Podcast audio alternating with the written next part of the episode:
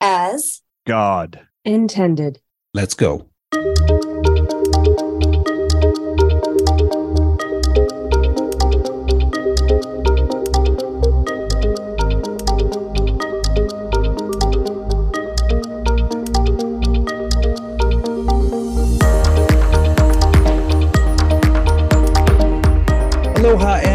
Healers, to Looking for Healing Radio, where pharmaceuticals are not medicine, but love always is. And thank you so much for listening and sharing the show. Oh my goodness, folks, we are getting such great feedback on the show. Thank you for continuing to put it out there for folks that, I mean, if you are tired, and I am tired of talking about the problems and want to get into the solutions, this is definitely the show for you and everybody that you love.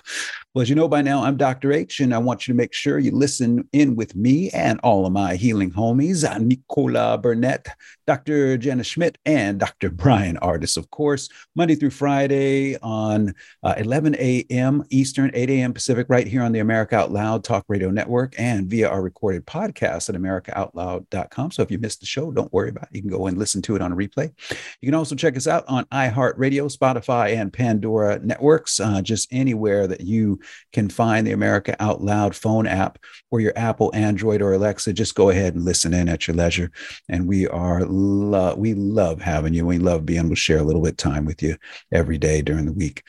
So, Looking for Healing Radio is sponsored by globalhealing.com, simply the finest, most potent, most effective natural medicines in the world today. I love what Dr. Group is doing, and I am not even bashful about admitting it. There is nobody out there making medicine like he makes medicine, folks. Uh, I, am just completely, completely in love with everything that he is doing.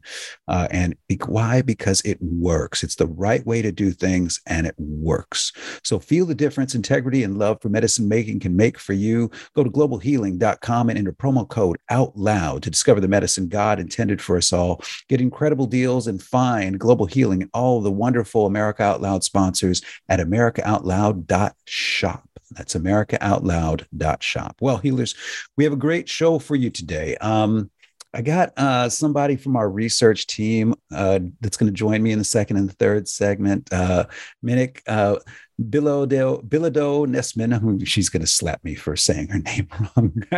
There, forgive me. Um, but just she's been doing a phenomenal job of researching plasmid curing compounds. So what I want to do with you is set up that conversation. So we're going to talk a little bit about, about plasmids. Uh, we always want to give credit where credit is due, right? So we want to make sure um, the person who really brought this to the forefront was Kevin McKernan uh, who is in our movement the expert on plasmids, in my opinion. Uh, we've also had great conversations with Mike Donio about plasmids. We did a show uh, a week or two ago about that, so just go ahead and check out the replay uh, podcast if you um, if you missed it. It was just brilliant. Um, and laying out what plasmids really are. But that's the problem. We want to get into the solution. So, uh, what we started doing was uh, you know we we have a really incredible research team folks and and um, and what's so incredible about this research team is many of the people who are on the research team are people who are recovering themselves. Like I've been saying, it's time to stop being a patient and start being a student, right?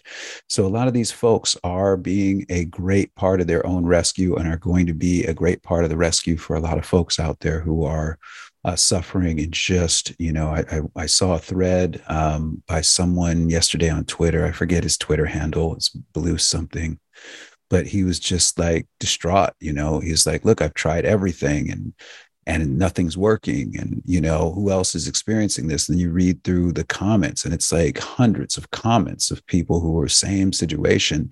They're like, "Yes, I've been trying. Nothing is working." You know, and and everybody's describing the same phenomenon that we are we've been describing the regression phenomenon uh, that's going on, whereby people start feeling a little bit better. And then it's like the window just slams shut on them and the symptoms just return with a vengeance. You know, and so what we've kind of figured out, and, and big shout out to Dr. Sabine Hazan uh, as well, um, for her work on the microbiome, is that this to us looks very much like plasmid genetically infected uh, bacteria. And what are they infected by? By these damn plasmids. Um, so, you know, when we get into this, it's like, how do I explain? Like, we we started seeing something working with people who are you know severely injured and, and recovering um, and it was like I, I would get these calls from folks and the calls would be you know they're in tears not because they're in pain they're in tears because they're feeling better for the first time and they really feel like they're going to heal and it's like, oh my God, you know, as a healer, you just go, oh, we finally turned the corner. All right, we figured some stuff out. Let's learn what we did well a little bit better and see if we can help people replicate. You know, that's where my head goes. And then it'd be like four or five days later, and they'd be like crying me in tears again and calling me and, and crying in tears again. And I'd be like, oh my God, what's going on? And they're like, I feel terrible. I feel worse, you know, than than I ever felt before and everything. And yes, it's subjective, but who am I to say that they're not feeling exactly what they're saying? You know what I mean? We're in uncharted territory. So we start taking that in and going, my God, what happened? You know, we haven't changed anything. You know, we maybe stopped a little something here for uh, for a day or two. You know, what what happened? Well, originally in, in my preliminary designs, I, you know, I've always been able to work with people in their healing processes in 28 day cycles, you know, where, you know, they, we have them healing for 28 days. We give them a couple days off after the 28 days, and then we start up another healing cycle, another 28 day cycle. We've always done this in alignment with lunar cycles, you know, full lunar cycle is 28 days so that you just go, look, your body's going to heal in 28 days. The moon rules water. Water is basically, um, you know, what makes our body up. Two thirds to three quarters of our body composition is water. So, of course, the moon is going to have a, a huge influence over us.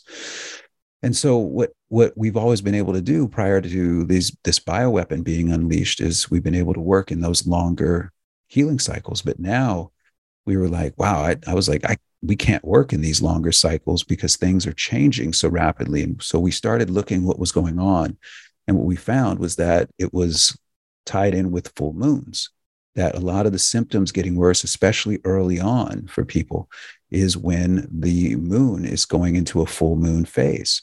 And that's consistent in natural medicine with acceleration of parasitic and um, dysbiotic bacteria overgrowth. Like that's when they become the most active. And God knows why that is. It's just an observation we've used for hundreds of years in natural medicine. So we, we started tying that together, and I was like, wow, something's not right here. The window opens, but then it slams shut. What the F is going on? You know, um, and how do I explain what's happening? I've never seen this before. It's got to be spike glycoprotein. We know that, right? But it doesn't make sense to me that a human cell would be making this much spike glycoprotein this quickly when that same human cell is responsible for so many other protein synthesis, protein manufacturing compounds. It can't just isolate and go, I'm only going to make spike glycoprotein. If it did that, it would have to go into apoptosis and go into pre programmed cell death. So it just didn't make sense. It was like, this doesn't make sense of how this can be.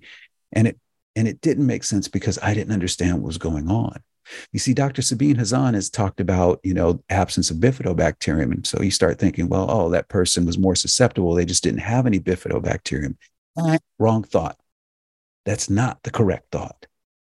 The correct thought is that they had bifidobacterium. They got the damn shot. The plasmids infected the bifidobacterium. The bifidobacterium couldn't withstand that genetic infection and collapsed. It's what I've termed colony collapse in terms of the microbiome.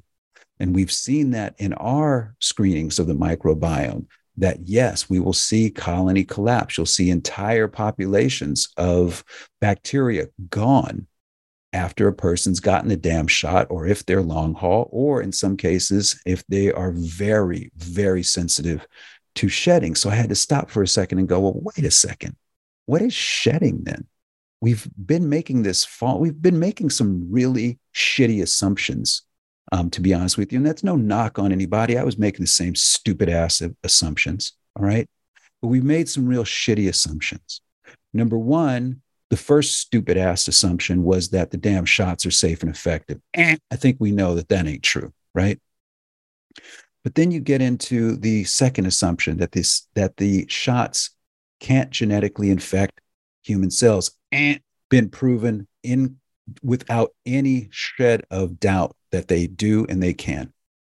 But what we missed and what I missed in late 2022 was that if it, this could happen to a human cell, the reverse transcriptase, the genetic infection, and all this other crap that goes on, could this also happen in the microbiome? Could it happen to bacterial cells? Could it happen to yeast cells? Could this happen to cells that are symbiotic with us? And the answer to that, sadly, is yes, it can and it does. And in fact, much easier and in fact, with greater replicative speed. And this is how you get into regression. So we make these assumptions. Another assumption is that the spike glycoprotein is very difficult to break down. Bullshit. No, it's not. It's very easy to break down. Hydrogen diluted food grade hydrogen peroxide knocks it right out. Nanokinase knocks it right out. Vitamin C knocks it right out. It's it's not very robust, you know, in terms of its resilience to enzymatic degradation. Okay. So, you know, it, it's not that big deal. So the thing is, though, it's that it's constantly being produced. Well, if the human cells aren't constantly producing it, even if they have the capability of doing so, then where is that source of constant production? That source of constant production has to be the microbiome. It has to be symbiotic bacteria and yeast within us. And when you start going into their literature, this evil Luciferian literature that they're putting out, that they're calling life sciences, my ass, like more like end of life sciences is what this is. When you get into that, you start seeing that they've been studying this stuff since 1972. They have perfected, perfected getting lab generated plasmids, circular DNA rings with an origin of replication so it can be self replicating, with an antibiotic resistant region so that it can be resistant to antibiotics, with a promoter region, a promoter region that's called constitutively. Now, that's a big fancy word to mean there's no damn off switch. All right. And the promoters that they have used in all of these damn shots whether it's Moderna and Pfizer for the production of the N1 methylated pseudo uh, uridine mRNA, or whether it's the Johnson and Johnson with the CMV and the T7, or the AstraZeneca with the cytomegalovirus promoter, it doesn't matter. The promoters are all constitutive, which means that they don't have an off switch. They will produce the damn thing that's in there, the spike glycoprotein sequence. They will produce it incessantly. That's what makes it a bioweapon, let alone that it's a genetic infection that we didn't need. That's what makes it a bioweapon the incessant production of the lethal protein compound, the spike glycoprotein. We know the spike glycoprotein injures mitochondria. We know the spike glycoprotein breaks down cell signaling and especially nitric oxide and just a whole slew of others. The NR, uh, the, what the N, the NRF2. Forgive me if I'm saying it wrong. Uh, cascade, but how how cells talk inside of themselves and to neighboring cells.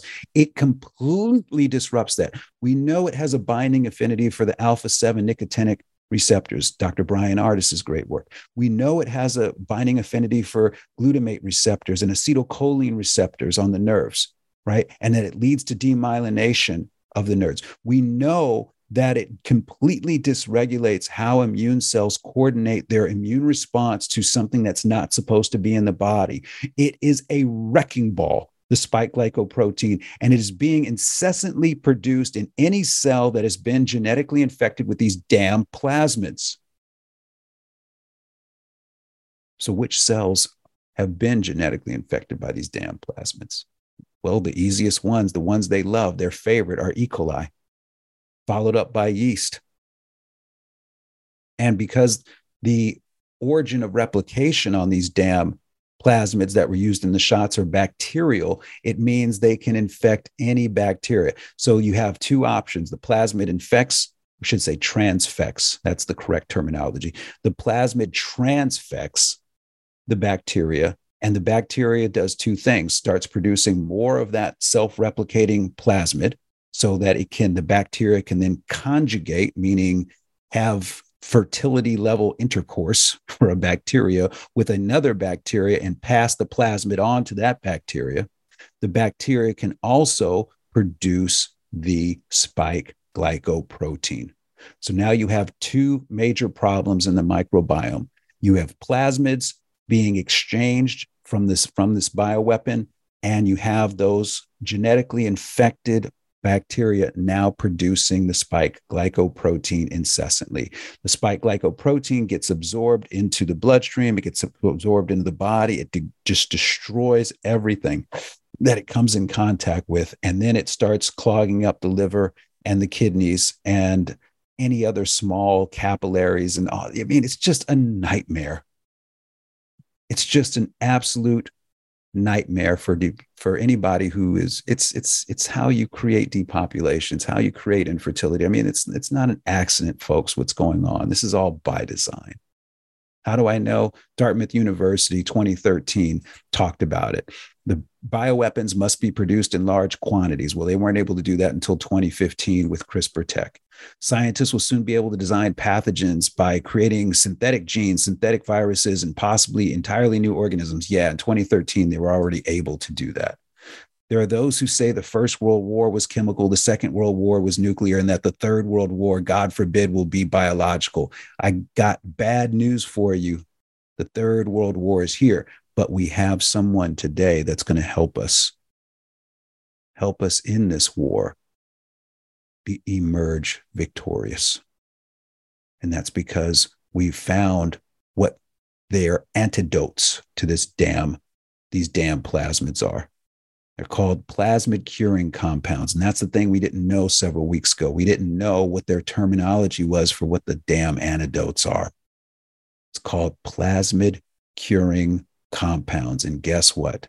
Just like you would suspect, God wears a t shirt that says, I got this. And they are abundant in nature. That's right. The medicine God intended for us all. So fear not. God has got this.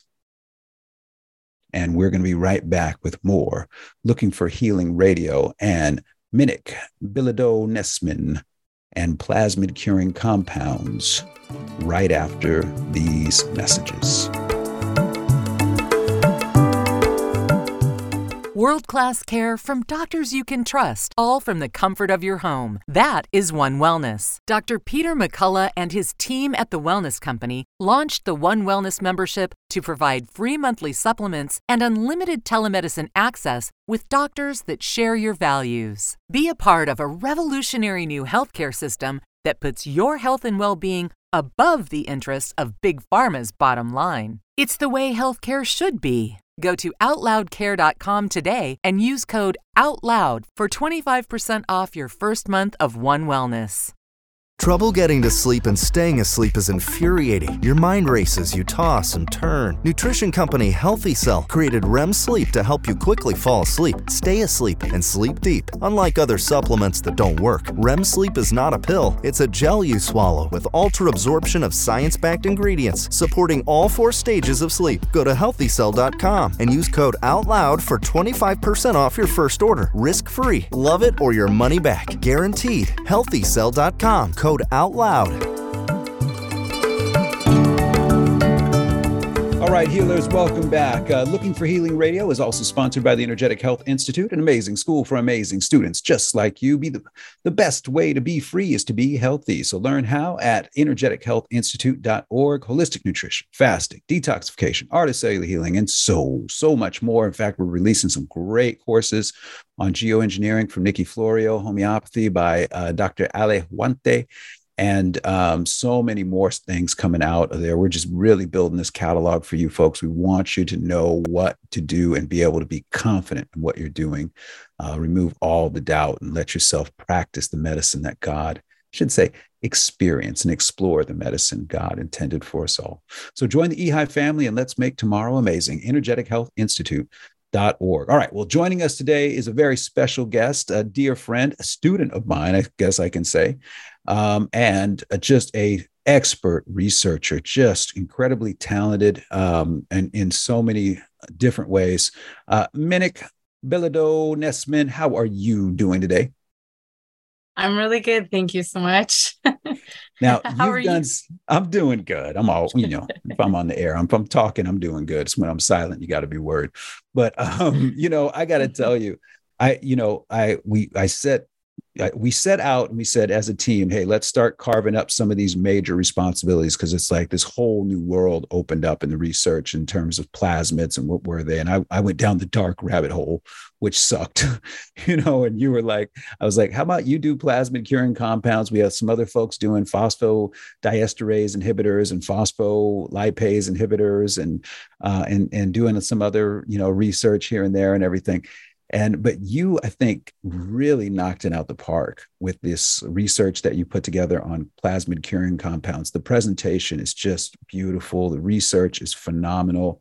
Um, and just the texts I get from you, eh, you know, at random hours of the night where you're just so excited about something, it just seems like it's so hopeful, you know, to me. Like, oh, God just did not bring us this far to drop us off here. Tell the audience a little bit about the sense you get when you're reading through this research and how it makes you feel? I am just beyond excited. Um, just beyond excited. And what I've come to the conclusion is that there is absolutely nothing I believe that can't be solved and can't be solved um, with God's medicine. And that's why I get so excited about this. And it's really helped me in my own healing process because it's just redirected my emotional well being to, okay, I'm not stuck here. Um, look at all the potential solutions. And there's lots. Amen. And we're going to talk about a couple of the big ones this segment, and then we'll t- talk about a whole bunch of the other ones in the next segment for sure. Um, you know, I want to give everybody a little background before we get into the the big. I think the big two for us, right, which is going to be quercetin and uh, and and vitamin K. Um, when when we get into when we got into this, folks, you know, I'm, I'm doing a lot of research on plasmids, and I'm reading some ugly stuff, uh, you know, on on what they're able to do, and they're way they're way further along than I had originally thought. I mean, they're 50 years ahead of us, you know, on this, so we got to do it. We got to catch up quick. But there's this um, we got this paper uh, adam rowland actually sent this to me one morning and it was called uh, strategies to combat antimicrobial resistance antiplasmid and plasmid curing uh, by michelle buckner maria uh, Siusa and Laura Pittock, who we think are um, we think are actually dentists. Uh, but they did just such a beautiful job in this of laying out and getting us started because the, the, word we were we were, really didn't know what they called the antidote. So this was such a key paper for us because not only did it offer some hope in plasmid curing compounds, but it gave us the the Rosetta Stone, if you will, for what we need to be kind of looking for. And, and the operative phrase is plasmid curing compounds. Well, we go a little bit further into this, and I actually the the very same day I said to some of my students in the holistic nutrition program, I was like, ah, you know what, folks, I was going to teach about something else. I forget what I was going to teach about, but I was like, how many of you want to help me do a little bit of research today? And so, you know, my students are awesome, so they were like, of course, we would love, we'd love to help with some research on this. So uh, what ended up happening was uh, another one of my students, um, Andrew, went and you know found this great paper um, out of India. This paper on plasmid curing compounds, and the the paper that he found really highlighted uh, in a beautiful, beautiful way. It really highlighted quercetin as a plasmid curing compound.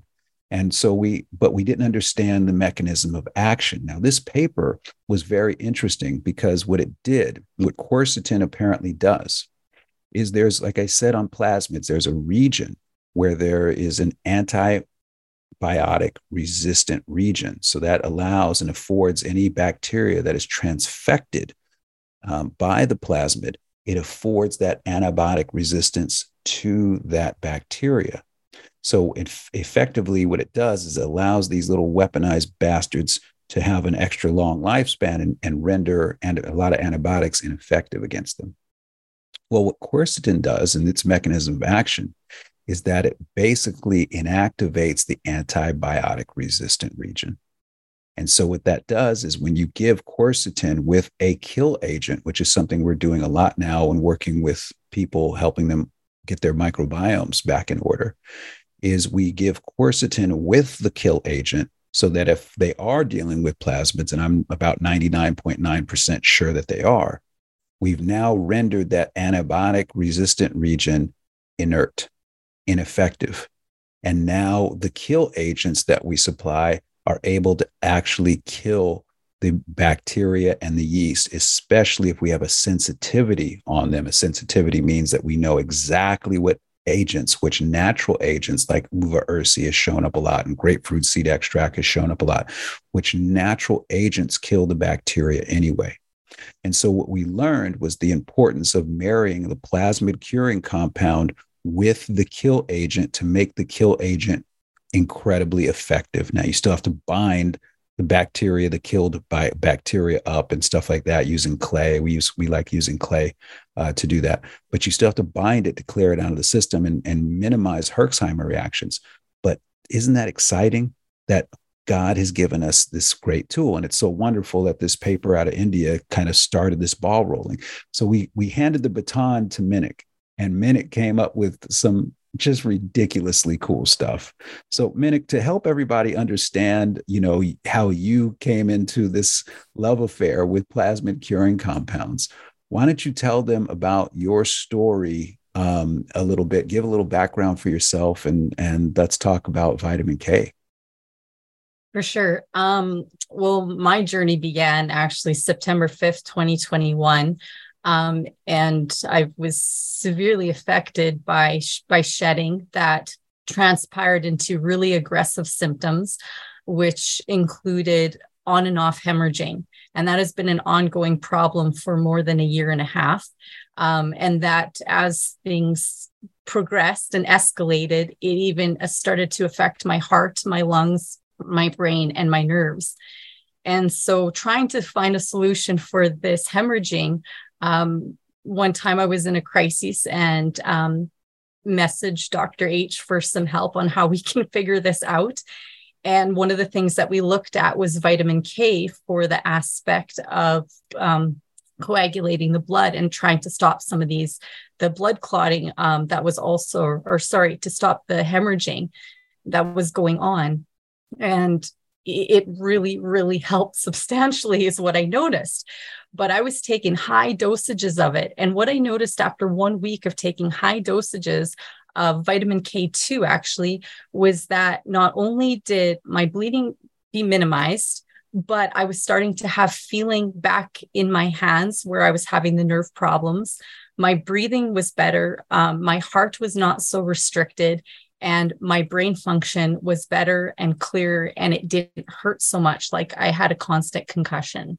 And now, after many weeks of being on this vitamin K2 at varying dosages um, to test where my sweet spot is, is I had a landmark moment um, a couple of days ago where the constant knife that I've had in my heart for the last six months is gone now. So it's very, very exciting and hopeful for the direction of this particular nutrient nutrient as a plasma carrying compound. Wow. Right? That's a that's a wow. Okay. to, to feel like you have a knife in your heart every day. And then to now, after you've been kind of using some plasmid curing compounds, in this case, vitamin K2, to not only see it have the because we didn't we I didn't suggest that to you based upon plasmid curing compounds. I don't even know if we had gotten to plasmid. We are we were just, I think, starting to study plasmids and things like that, right? That's right. Yeah, we we definitely didn't look at it for a plasma curing compound. Right. So it was mm-hmm. just it was just really cool, everyone, that what ended up happening was, you know, there's there's all this hemorrhaging going on, and I'm like, okay, you know, let's try some vitamin K at a higher dose and see if it's going to help kind of slow this down and and luckily it did you know which was which was great but then to understand that it has these additional benefits you know and and how it's playing this instrumental role in there and it starts making sense because where do we make vitamin k2 well vitamin k2 is made by a healthy microbiome And now, Minik, do you mind sharing a little bit? Because we did test your microbiome. Do you mind sharing a little bit of what we found um, with your microbiome screening when it came back? Yeah, of course. Um, I definitely had um, dysbiosis within my micro- microbiome. So a couple really pathogenic ones, um, some not as bad. It's in that kind of subcategory, I suppose, but also colony collapse as well too. So yeah, I definitely have infection going on. That's for sure. well, it was, um, if I'm not mistaken, it was colony collapse of bifidobacterium. Is that right? That one was low. It wasn't a complete colony collapse. It was the entero. I'm enterococcus. Sure enterococcus. There we go. Yes. so there was there was colony collapse and enterococcus, and then we had I think it was what citrobacter and something else in terms of uh, in terms of the the pathogenic bacteria. That one rings a bell, and I but I don't remember the second one. That yeah, the, there too. Yeah, it was some. It it was yeah, I forget it as well. It started with an E, but um, what was nice is that we found that, and then we got a sensitivity on it as well, which for those two microorganisms kind of helped us go, okay, we know what kills those. If we add in some quercetin with it, it's going to be even more effective. But now, when you started going through the kill cycles, what did you notice when you were going? Because we do, folks, we do kill cycles where it's like two weeks on, one week off of therapeutic intervention, and then uh, and we do you, know, I, think the minimum for everybody is at least three kill cycles they have to go through. And it's probably for people who are severely injured, we're looking at six or so kill cycles. But Monique, what were you experiencing when when you were going through the kill cycles? The first week was really hard. I'm not going to lie. I felt that my emotional and physical well-being could not take the um, results of the kill cycle but by the end of the first week and with some encouragement that yeah i can do this um, by the end of that first cycle of the second week, I started to feel a little bit better. And by the second kill cycle, so that second two weeks, I started to feel amazing. In fact, probably the second last day in the last day of that kill, that particular kill cycle of feeling awful and having crazy symptoms. That's awesome. You know, so so and and have you done a third kill cycle? I'm just starting up another kill cycle right now, the third one. Yeah, this is something we looked for, and this is something I was I was checking on with everyone. Is is what should happen is the first kill cycle should be the roughest, you know. And I know for me, I I did a microbiome screen as well, and my microbiome was way off, way worse than I thought that it was. But it makes sense. I hadn't really been taking care of myself uh, the last couple of years, like I I normally did. I'd only done a few cleanses and things like that. Um, so it's like, oh, wake up call, you know, time to time to get some things in line. But the first one was the first one was rough, but I started seeing massive symptom improvement, and then um, in like aches and pains and itchy skin and itchy eyes and how my digestion was working. And then by the second kill cycle is great. I'm and then I did a I did a partial third one, but I didn't really do a great job. So I'm actually starting up my third kill cycle right now. Um, and then what we do, folks, is in between kill cycles during that week off, that's where we fast. You know, that's where you take a three day fast, and and that's where you also get a little liver flush in there and help liver out a little bit. There's some things that you do during that week off to to kind of set yourself up for the next one. Um, and we teach all this in the art of cellular healing. This is this is really what it comes down to. Is I want to teach people how to deal with these bioweapons, and that's what we're learning how to do um, here as well. So, uh, Monique, with the um, with with your experiences then um, with this, you know, and and vitamin K two, I think the big question people are going to have: Well, how much vitamin K two were you taking? Um, what what was your dosing on that?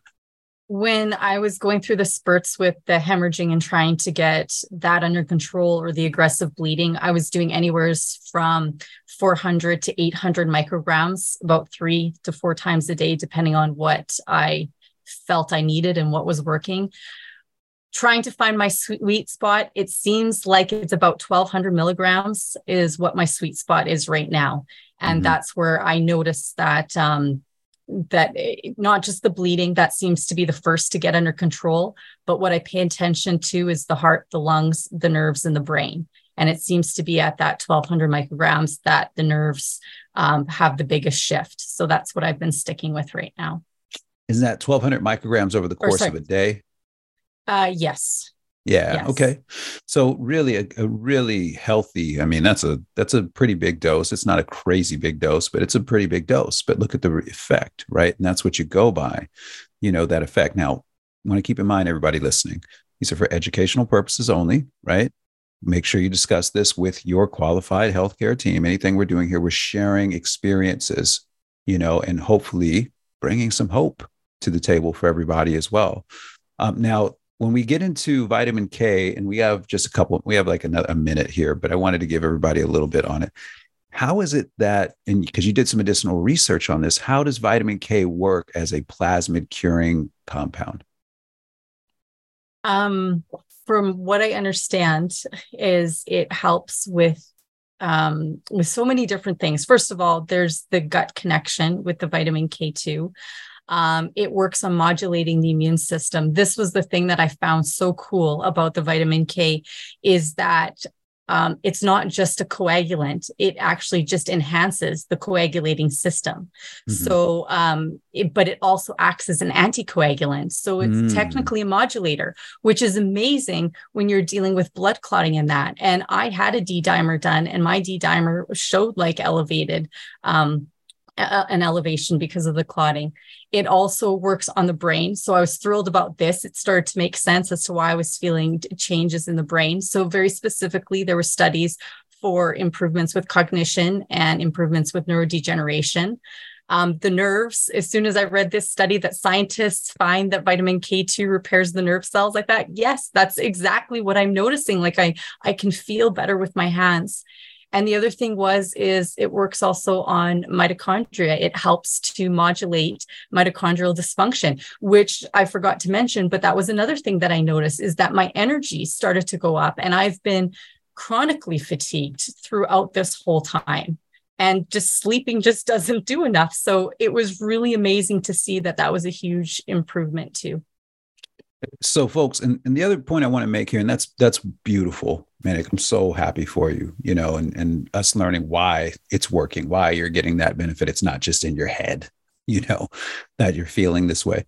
But I think what what I want to remind everybody is it's not just one thing because there's a tendency to go, oh, well, all I have to do is now is take vitamin K2 and everything's going to fall in. No, Monique is doing a lot of work. All right. It's it's all of it. It's that we're putting together, you put together synergy in these compounds, plasmid curing compounds are a key piece of the pie, but they're not the whole pie. You still have to be feeding the mitochondria with the multivitamin B complex in therapeutic amounts. You still have to be taking the vitamin C's and the vitamin D's. You still have to be using the correct kill agents to kill off the pathogenic. I see that there's a lot to this. So please don't listen in and go, okay, all it is is vitamin K. This is the breakthrough. And now I'm going to start slamming 1200 micrograms of vitamin K2 every day. No, that would be the wrong thought to have. All right. And that's why we say make sure you discuss it with people you know. And if you don't know somebody who knows, then come and study with us because you get a chance to actually work with Monique. She's going to be on the grad TA team for the class that's starting uh, Art of Cellular Healing in August. All right. So these are people who have put in the work. And these these are the people that you want to meet and work with because they can really help you. So we write back um, with Monique and more plasmid curing compounds and more looking for healing radio right after these messages. Well, the Out Loud Truth was the rallying call that started it all. A wide spectrum of programming from world and political news to societal, your health, and cultural stories. Seven amazing years of news stories, informative podcasts, and great talk radio. America Out Loud Talk Radio. The liberty and justice for all. Whether you're an independent, a Democrat, or a Republican, one thing remains true airborne viruses love us equally. You've all heard Malcolm and the great Dr. Peter McCullough talk about the advanced nasal solution Cofix RX. Cofix is made in the USA and recommended by thousands of doctors and pharmacists nationwide. Spray goodbye to colds and flus with a Cofix RX nasal solution cleanse. That's C O F I X R X.com. Save 20% by using promo code out loud at cofixrx.com. World class care from doctors you can trust, all from the comfort of your home. That is One Wellness. Dr. Peter McCullough and his team at The Wellness Company designed the One Wellness membership to provide free monthly supplements and unlimited telemedicine access with doctors that share your values. Go to OutLoudCare.com today and use code OUTLOUD for 25% off your first month of One Wellness. All right, healers, welcome back. I'm here with uh, Minik Bilodeau Nesman, who's been, been doing a fantastic job of researching plasmid curing compounds. And one of the things that her research has really shown is that there's really three, so far, three, because we're still researching this like crazy, folks. So this is just, we wanted to get this out to you. Um, but there's three basic mechanisms of actions that plasmid curing compounds will take. So there's like three kind of categories. The one that I think Monique, you found the most information on has been um, plasmid curing compounds that essentially render the antibiotic resistant region on the plasmid kind of ineffective. So it makes the bacteria more susceptible to being killed off, right? So you'd have to use. Yes. Like, is that right? Yeah, absolutely. Absolutely. Right. So you use like a quercetin with a kill agent um, and things like that. And that's how you kind of combine things. You combine a class, those that class of plasmid curing compound with a kill agent, and now you're going to have a greater chance of success of killing off weaponized bacteria. What are some of the other plasmid curing compounds that would fall into that category in terms of mechanism action that, that they kind of disable the antibiotic resistant region? Um, we pl- a bunch of things like plumbago, um, hibiscus, um, some East Asian herbs. Um, vitamin K, I believe, fell into that category as well too. Right, I think it did. Yes. Right, yeah, yeah. And then, and then you have this other thing that you found. Uh, I think you, you ta- call them NQs, and I think they're naphthoquinones. Is that right? Yes, yes. So, that's. So what are those? Um, it's just an incredible category of compounds that um, work on on being able to help that eh, break down that multi-drug resistant um, area on these on these plasmids. And that's why it's considered um, a plasmid curing compound.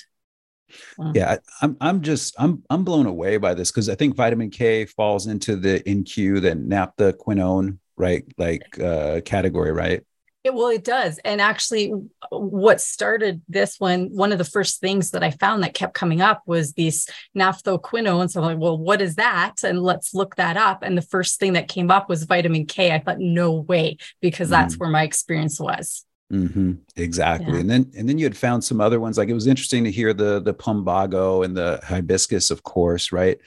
Um, pl- uh, plumbago was something Dr. Janice Schmidt actually grows, which was really cool because I told her about it. And she was like, "Oh my god, I grow that," you know. And I was like, "I had never heard of that herb before, but it sounds really interesting." So it's nice to know it, it's it's easily grown. But then you found something else about black walnut hulls, right? And now are black walnut hulls something that would qualify as a naphtha uh, quinone? Yeah, absolutely. Because um, the derivative, the NQ derivative is juglone, if I'm saying that um, properly. And that's what's in the black walnuts, uh, pecans also too.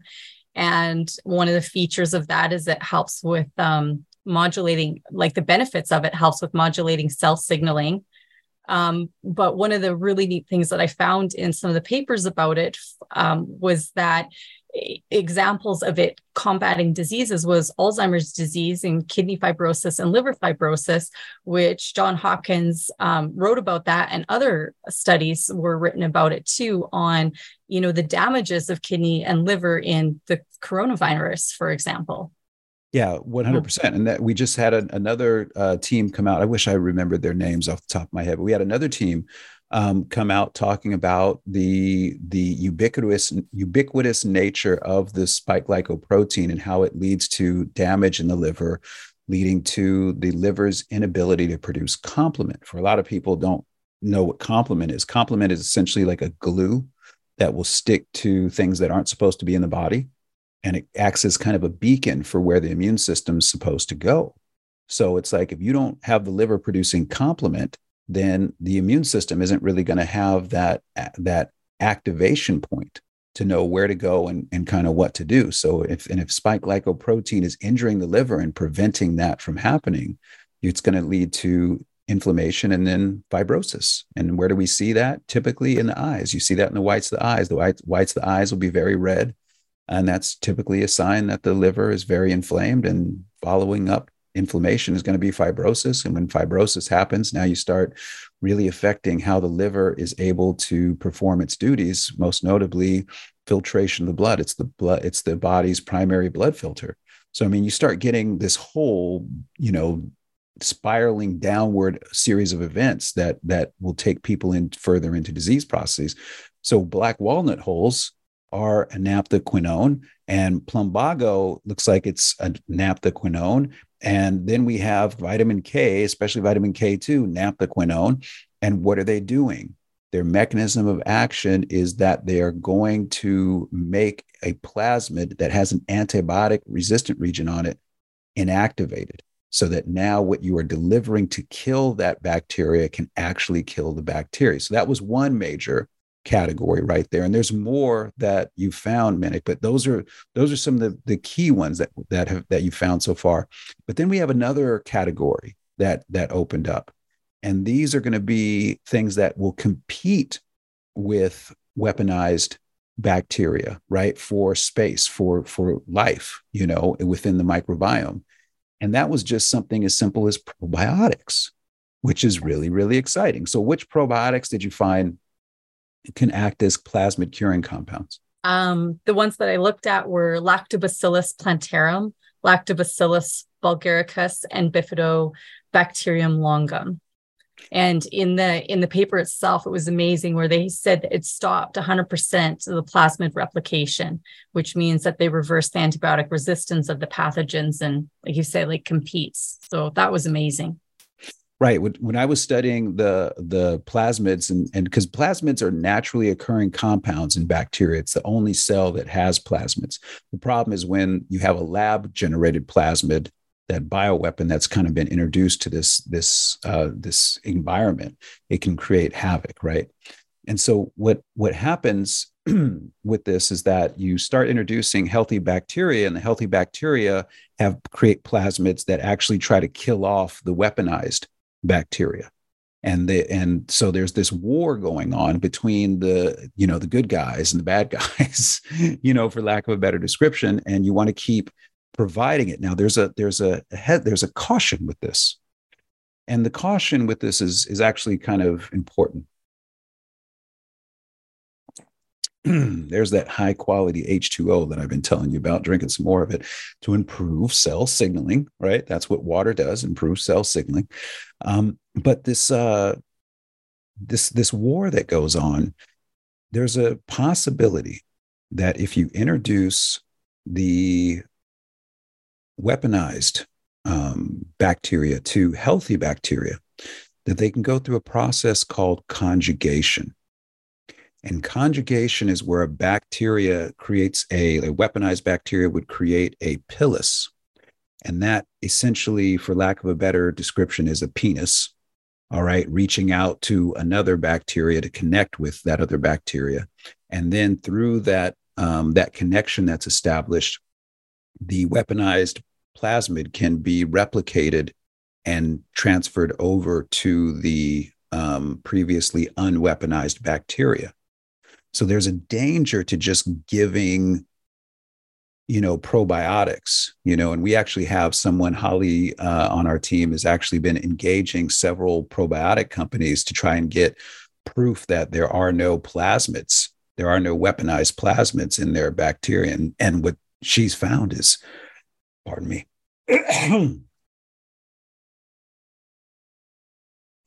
what she found is that there these companies um, are aware that there's a problem but they don't know how to solve this problem they don't know how to test to make sure there's absolute purity in their probiotics their probiotics haven't been compromised.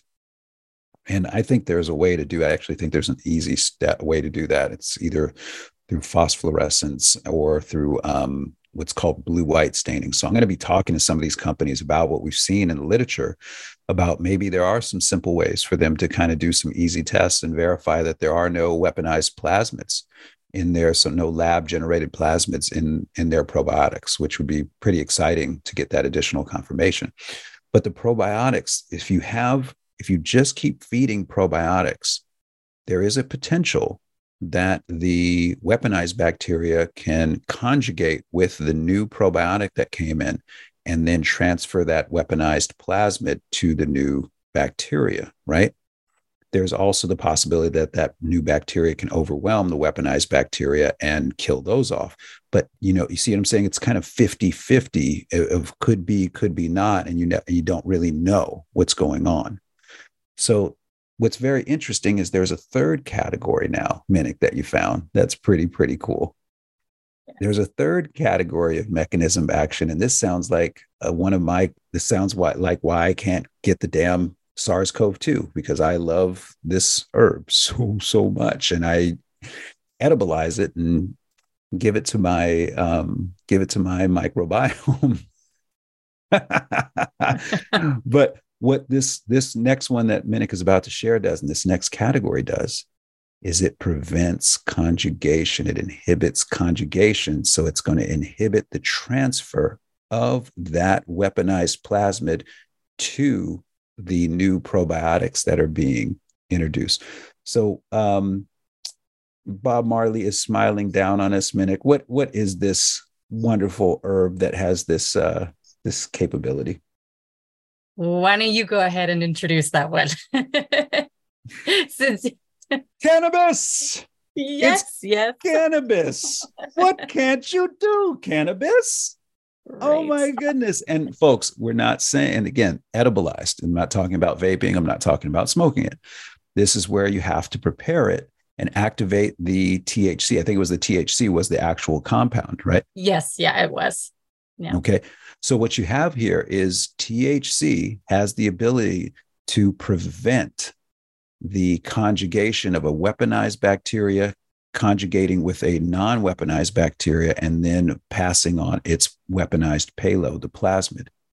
Right? Yes. This is yes. so exciting. So three mechanisms of action that we have right now, folks. You have plasmid curing compounds that can, I should say three, yeah, three mechanisms of action. So you have plasmid curing compounds that can work with kill agents to render the antibiotic resistant region inactive and allow for the kill agent to really kill off the weaponized bacteria. You have probiotics, which can compete and start a war, pick a fight with these weaponized bacteria. And you have cannabis, and something else Monique's going to share with you that actually inhibits the conjugation ability. So it's going to inhibit the ability of the weaponized plasmid to pass over its weaponized payload to a new bacteria. So you found one more herb that fits into that same category with cannabis and maybe without the psychotropic effects, right? For people who don't want the psychotropic, I don't know why you wouldn't, but okay. Um, what's that herb? So if I'm pronouncing it right, it's Myristica iowiana. it's from the nutmeg family. And it really, really helps um, with it. It's very potent, actually, and showed um, anti-conjugant um, activity. It prevents um, the conjugation, uh, like 70%, I think it was, which is huge this is huge right this is this yes. is so huge and so exciting and what do we keep saying it's not some crazy you know, lab created toxic compound because there's plenty of plasmid curing compounds, folks, that are completely toxic um, to the system in terms of man made them and they made them for the lab and you could not put those in the body. There's plenty of those, right? But these are the things God made and said, hey, uh, there's going to be some crazy psychopaths running around um, on the planet and you're going to need to deal with their idiocy um, so I'm going to leave you with a whole bunch of cool stuff that just grows. it just is there. And uh because uh, you're going to need it, Um, because um, you're going to have to deal with some crazy people thinking that they're me and they're not. you're like, right on, God. So, folks, um, let's let's do a quick recap. We're coming up against it, but let's do a quick recap. Monique, before we do that, what what final comment, what final message do you want to leave for everybody that's listening in today? I just keep coming back to the hope of all of this. Um, that in everything that I researched and all the papers that I went through to be able to put this together, um, everything gave hope as to I thought there is nothing that nature can't heal. And I know for somebody who was in a pretty desperate place and in despair and looking for answers and finding them, and now not just having it in theory, but actually seeing the results that's changing my life for the better. Um, that's the biggest message I want to communicate to people is the hope. So don't give up. Amen. So I can tell you for me, Monique, listening to what you're saying, I would make sure vitamin K2 was a part yeah. of what I was doing. And I and I, I want to correct the record here because I, I, had said er, earlier, like last last year and the year before, that you know you don't really need vitamin K2. That was before we learned about colony collapse. That was before we learned what Dr. Sabine Hazan was showing. That's before we learned typically K vitamin K is used to put calcium on bones. I didn't know it had all of these other amazing things. So, yes, I do think, and we have made sure vitamin K2 is a part of what we do now um, in the art of cellular healing. It's just a standard kind of you need this um, this nutrient, especially if your body, your microbiome's been disrupted and there's been colony collapse and, and you may not be producing it. Right. So, just right off the bat, vitamin K2 would be something I'd put in my my other thing that i would be doing here is saying if i'm going to i would get a microbiome screen. All right? Absolutely. Right? I would i would go i don't want to guess anymore. I want to know as much as i can about what's going on. So um, i'm going to get a microbiome screen. I'm going to have some people interpret it with me and give me some recommendations. We do this at the energetic health institute. We have a microbiome screening. Just go to energetichealthinstitute.org under tests our test menu um, our screening should say our screening menu, um, and we'll we'll we'll help you with that. I mean that that's to me it's a key it's a key key test for everyone and to know as soon as possible because um, what we found was that a lot of people were just severely infected um, with a lot of pathogenic bacteria, but also a lot of uh, systemic yeast infections, folks. Right, and there's easy it's there's an easy transfer of plasmids between E. coli and yeast. All right, that's in their literature, all over their literature. So there's a lot we can do about this, but we don't want to guess when we can know. And once you have that and you start putting some things together, now you have a plan. And it's not going to necessarily be quick, right? This isn't necessarily going to be quick, but it doesn't mean it isn't going to be effective. And that's what's more important right now. It's not speed, it's effectiveness. So, uh, Monique, thank you so much for joining us today and sharing this this preview of this great work. We're going to make sure we publish this work and this presentation for everyone um, in the art of cellular healing. So you'll be able to get all of this wonderful information that Monique has compiled and so many. And we're going to be bringing other folks on who have done great research on a whole bunch of other important topics. And we'll tell you why they're important. But this is a game changing topic right here plasmid curing compounds. So if you haven't heard about that and you think you've tried everything, think again. You haven't yet. And that should be exciting for you because it's easy to lose hope when you feel like you've tried everything and doesn't feel like anything's working for you. All right, folks. Well, with that being said, I want to say remember that the only medicine is natural medicine because natural medicine first does no harm. There's so much we got to unlearn, and we're grateful to be able to unlearn it with you so we can learn something much better, something filled with love, with logic, and with light, something that God intended for us all. Remember, healers, we are beings of light. So always look within first when you're looking for healing. And I say to you, may God shine his divine light down upon us all, everyone we love, and surround us in the protection of his warm and healing, his warm and healing embrace. Of course, you know the ending now on that one. I'm Dr. H, founder of the Energetic Health Institute. Please make sure to tune in every Monday through Friday, 11 a.m. Eastern, 8 a.m. Pacific for more Looking for Healing Radio. And until we meet again, I say to you all, aloha and adios.